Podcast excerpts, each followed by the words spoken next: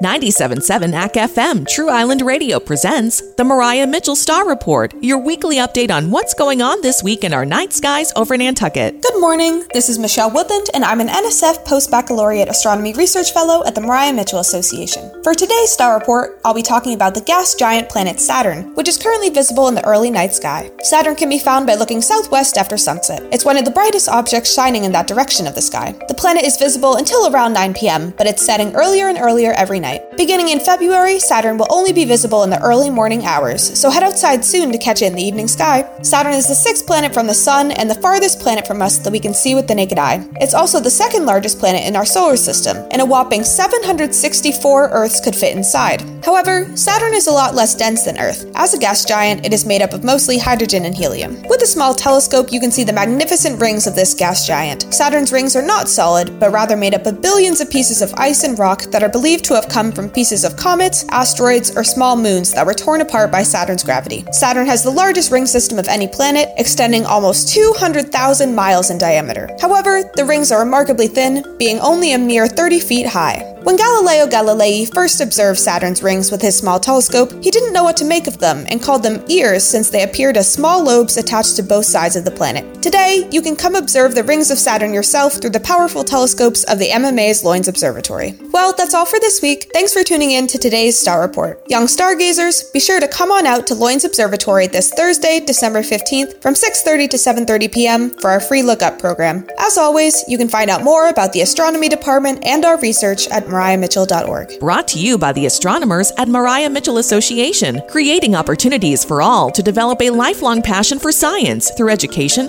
research, and firsthand exploration of the sky of Nantucket Island. Visit mariamitchell.org for more info. Don't forget to download each week's Star Report via Apple Podcast and Spotify.